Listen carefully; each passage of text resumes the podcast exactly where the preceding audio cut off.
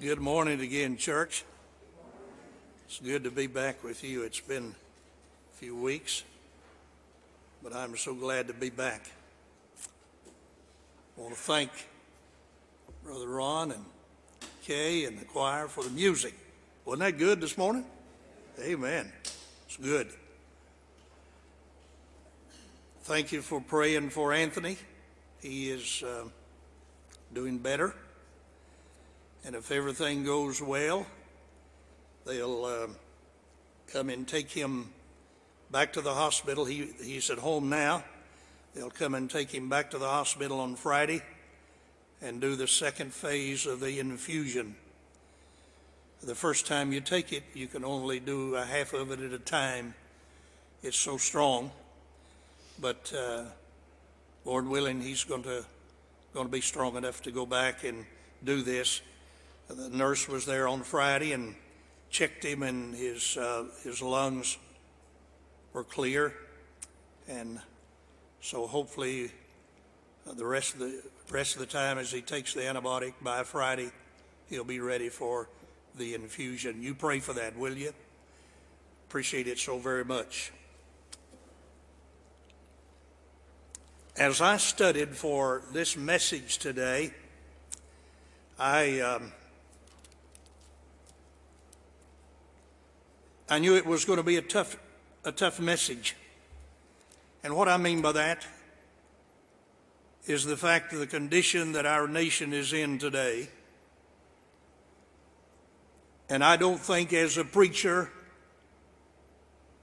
that I need to skirt the issues, but we need to talk about our problems in America, don't we? And we need to face them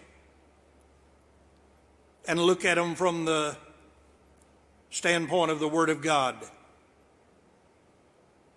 So this morning, I'm going to read one, one verse found in Psalm 11 in verse 3. This is a psalm of David. And David simply asked a question. And I want to relate that to us today in America, all right? If the foundations be destroyed, what can the righteous do? If the foundations be destroyed, what can the righteous do? History's got a way of repeating itself down through centuries. I'll not ask you to turn there this morning, but in the book of Daniel, we find King Nebuchadnezzar and what he did against God, how he defamed the name of God, took the vessels out of the temple at Jerusalem, sacred vessels, and then his son Belshazzar came on the scene, and in Daniel chapter 5, we find his story. And his story was simply this he took the vessels that his father had taken out of the temple, and he called all of his lords and concubines and all the people together and had a drunken feast. And to make a long story short, God says, that's enough. If you read the story, the handwriting on the wall, and simply God was saying, You're finished. Tonight's the night. It's over for you. Now, Babylon didn't fall by some army coming in to take them, they fell from within. And I've been saying for a number of years now that I believe with all of my heart if America falls, we're going to fall from within. It's going to happen from within. Our foundations are going to crumble. Our society will get to the place that we no longer recognize God and who He is. And, church, we're there. Whether we want to realize it or not, whether we want to agree to that or not, we're there. We're no longer recognized in America as a Christian nation. We're no longer a Christian nation. And if, if a group of people have their way, our society will become a socialist nation.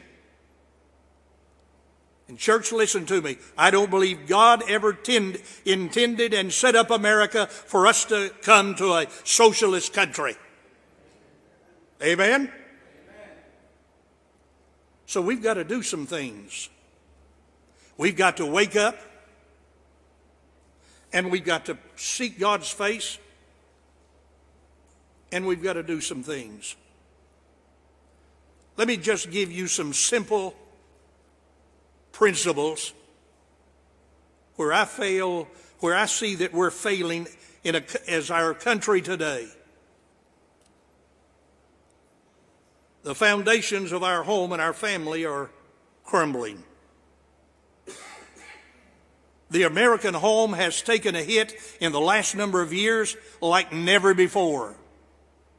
And I really believe that Satan feels that if he can tear down the home, not only will he get the home, he'll get the community and the schools and the church if he tears down our homes. But God's always had a plan for the home. God established the home before he established the church. And uh, we, need to, we need to recognize that. We need to understand that, that we need strong homes and strong families in our society. You can have and live in a million dollar house and it not be a home. I can remember growing up out in the country as, as a little boy. We didn't have a whole lot. In fact, we were, we were poor. But one thing we did have, we had, a, we had family and we had love. And I believe with all of my heart this is one thing that's lacking in the American home today, and that is love. Love. Love not only for father and mother, but love for each other as a family unit. Then, second, I believe that the marriage vows seem to no longer be sacred in our society. Church, God had a plan. and His plan was man and woman. Not women and women and men and men. It was man and woman in marriage. And we must remember that what God hath joined together, let no man put asunder. And, church, we need to wake up in America. I know we've got laws and rules and regulations, and uh, it seems like that everybody says, "Well, you just you just do that and it's all right." No, it's not all right. I think it's time that we remember the way the home goes is the way that everything else is going to go. And I believe we need a revival in the home, don't you? We need a revival. We need, we need a revival where mom and dad say, This is it. We're going to get back to God. We're going to get back to the Bible. We're going to get back to loving Jesus and making our home a godly home and a Christian home. We need to do that. And then, third, I believe the foundations of Christian principles and freedoms are being taken away. Yes, we're free today. We came here to worship and praise the Lord. But, church, we better wake up. Freedoms that we know are quickly being taken away from us in our nation. And we better wake up. Somebody told me the other day, I don't know where it was, I don't know whether, uh, I don't know whether somebody related this to me or I heard it on the news, uh, on the Christian station, that uh, somewhere in another state, they demanded that preachers turn in the title of their sermons before they went to the pulpit and preached. Folks, listen to me. If God gives me something to preach, that's between me and God. Amen? and then if I come and give it to you, that's me giving it to you from my heart and from God. So we better wake up in America. Let me ask you a question. Ponder this for a second, all right? If God is removed from our society and our nation, what do we have? What do we have? We have a godless society and a godless group of people if God is removed from everything. And that's what a lot of people would like to do is remove God. We no longer respect the truth that it should be in God we trust. We no longer respect that. We no longer respect the flag and what it stands for. My brother fought in Vietnam. And thank God he got to come back home. He was a medic. And he never, he never related details to us about what he went through. But a couple of years ago, when he died, at the cemetery that day, sitting there with my family, I heard a proclamation read about Danny McCarter and what he did in the service for his country. And I sat there with tears flowing down my face. No, my brother didn't die in service, but he went there and gave his all that our country could be free and have a free country. And I don't know what it does to you, but it, it, it makes me upset to see somebody take this flag and run around with it on fire and burn it. Amen?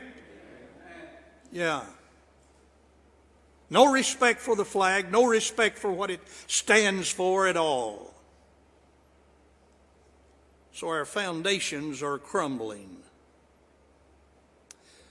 Brother Bill Keeler and I have a friend, I'll not give you his name.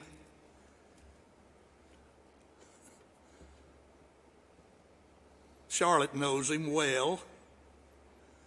But he's a, he's a veteran and he went to the VA clinic. He told Bill and I this story. He went to the VA clinic and uh, there was a man and woman out front protesting at the VA clinic, protesting, I guess, veterans. So when he came out, she asked him the question, How many babies did you kill? Well, he's pretty quick witted and he fired back. Do you believe in abortion?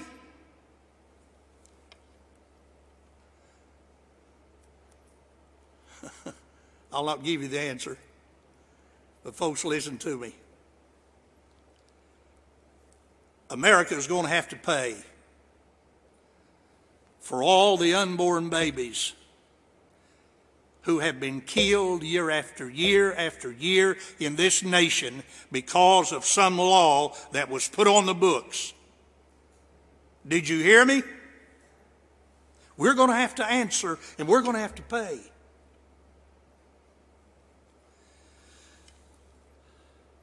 If we as God's people don't take a stand, right now. I'm not talking about down the road. I'm not talking about in uh, six months from now. I'm not talking about a year from now. I'm talking about right now. If we don't take a stand as God's people and stand up and be counted, our society is going to become a socialist society. Church, you better listen to me. In the book of Hebrews, chapter 2, verse 1, the Bible says, Therefore, we need to give the more earnest heed to the things we have heard, lest at any time we should let them slip or we should let them drift away. And we better take heed that we don't let the freedoms that we have in this great country drift away and get away from us.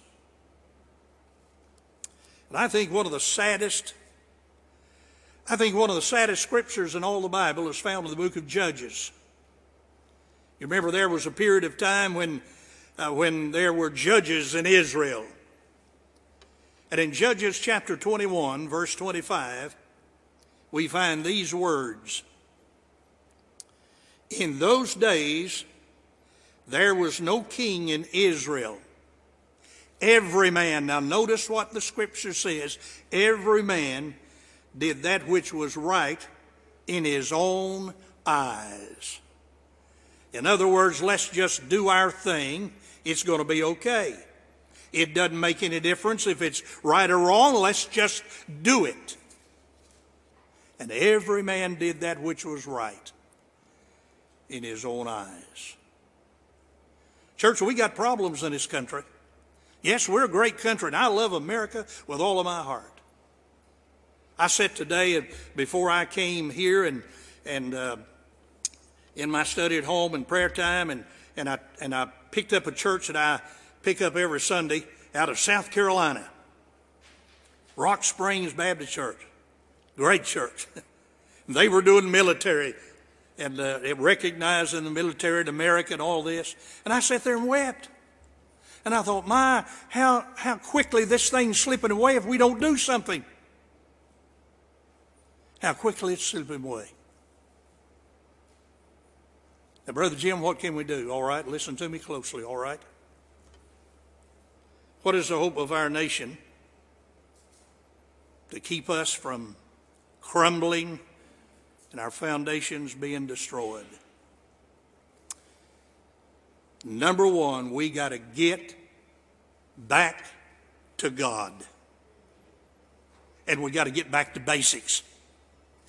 We got to get back to basics, back to what God says, what His Word says.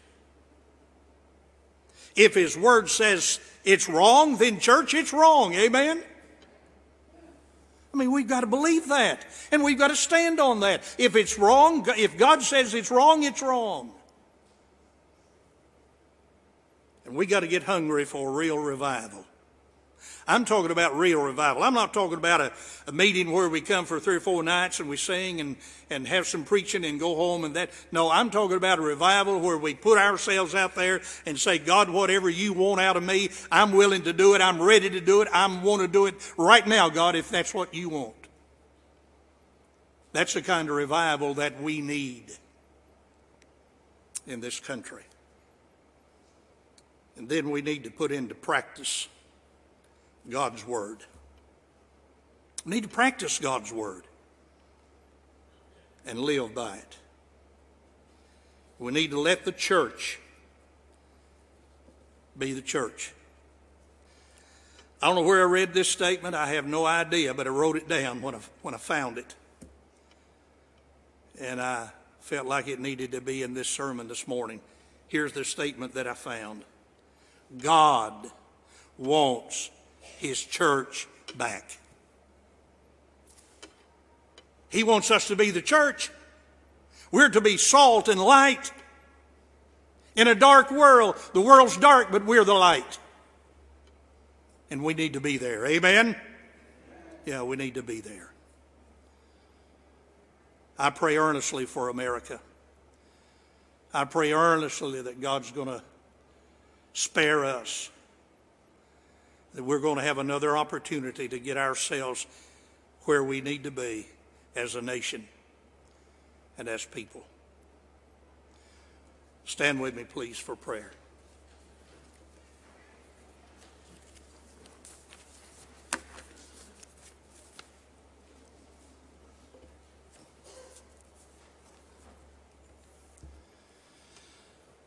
I don't know what your need might be this morning in this auditorium. I have no idea. But there's plenty of room for you to come and pray If you need, if you feel led of the Lord to come and pray this morning, I want you to do it, okay? Do what God encourages your heart to do. Maybe there's something you need to do for the Lord. Will you do it? I'm going to pray. Brother Ron's going to come and lead us in a hymn of invitation. If you need to come and pray, you just come find you a place and pray. Will you do that? Father, thank you. Lord, I've done my best to preach my heart this morning. I love this country. I love America.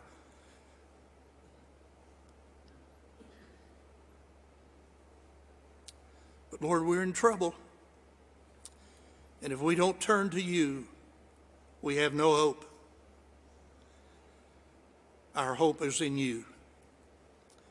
Lord, speak to our hearts today. Challenge us, move us to where we ought to be